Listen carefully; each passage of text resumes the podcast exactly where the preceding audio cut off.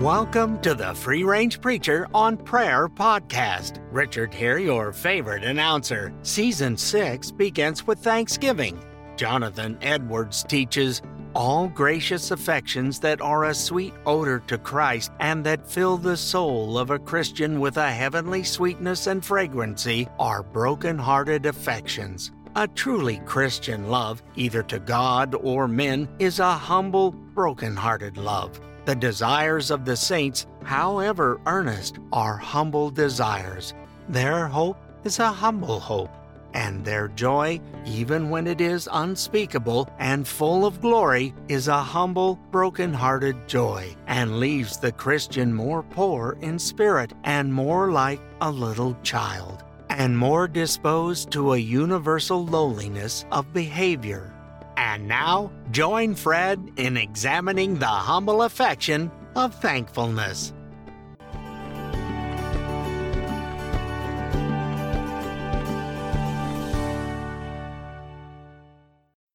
Welcome to the Free Range Preacher on Prayer podcast.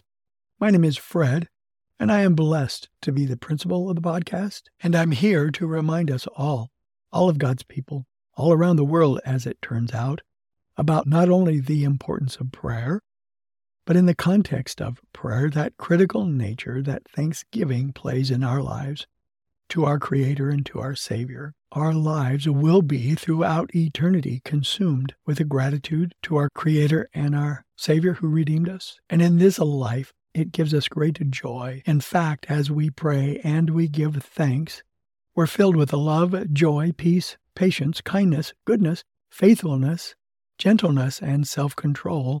And you recognize those as fruit of the Spirit from Galatians. And that is, and that's why we are here at the Free Range Preacher, is just to remind each other of those truths. I was listening to a sermon today, earlier today, and it was on the bread of life. It was by Alistair Begg, and it was the third in that series that he did on Jesus being the bread of life. And his conclusion to this third sermon on Jesus being the bread of life, the conclusion that he brings to us, in other words, his responses, he's the breath of life, and he thought and he preached that Jesus was motioning to himself, that he probably made gestures, or he may have made gestures, let's be fair to Alistair on that, that would indicate that he himself is the bread of life, which is true. So he probably was. But his conclusion pointed us to our natural responses, or at least some of them. We, we would call them our so whats in this podcast. But he said they are as follows The very first is thanksgiving, the second was prayer, the third was security, and the fourth was humility. And it's been great because just in the last few days, as we've talked about Thanksgiving, of course, it's in the context of prayer, but we have also talked about the humility when we come to God and just thank Him that He is our Creator, and next He was our Savior.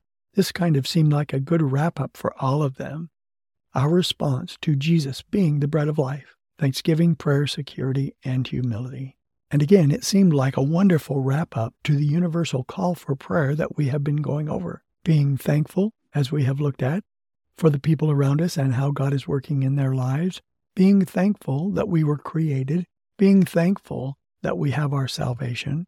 Those are all simple acts of thanksgiving by faith, and they bring us to the place where we, in our lives, display, display for our own souls God knows how who we are and how we feel about him deep down inside and that we do love him. But for our own strength, our thanksgiving in all of those circumstances bring to our souls that abundant life as we concentrate on him. We know eternal life is a gift and we have sins to answer for, but our only peace comes from being fully and eternally forgiven. It's an eternal gift that he has given us.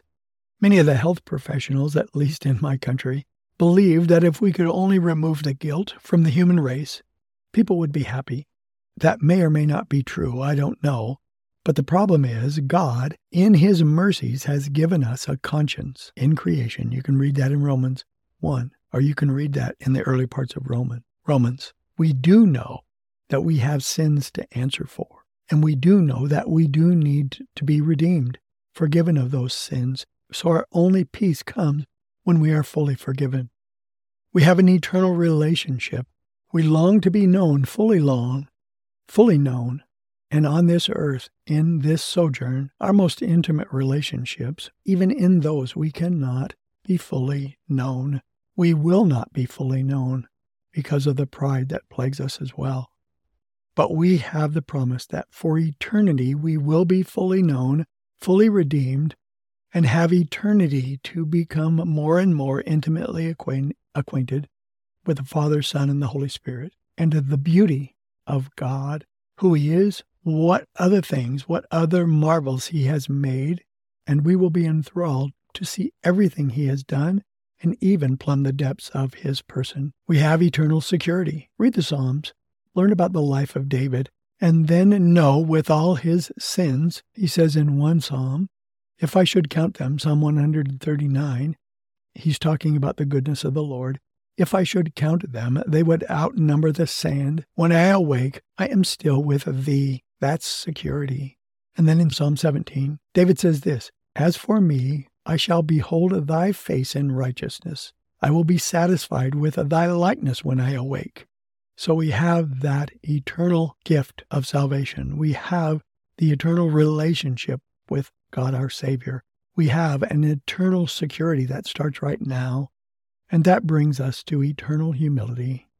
As I get older, it's easier and easier to see how hard that I have worked most of my life to present a much more heroic, might be a good word, person than I really am, or that I ever have been, or that I ever have the ability to be. I'm not sure why I notice that more now, but I have. And I can't wait for the full release of knowing that I'm not the center of the universe, but that God, our Creator, is. And I don't have to work to be something I'm not or to try to make somebody, the people around me, believe that I am when I'm not. I can relax in His forgiveness, in His relationship, in His security, and come to everybody, which is my challenge right now come to everybody in greater humility to tell them what God has done for my soul.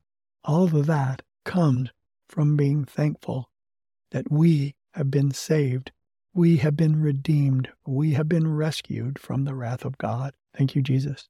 Holy God, I bow before you and I repent of every thankless moment of my foolishness when I have been ungrateful, of my foolishness when I have not known in ignorance how much you have done for my soul and what the true meaning of salvation was. Every day, let me honor you through that thanksgiving and help me from this from this moment out with the rest of this dwelling in on the earth.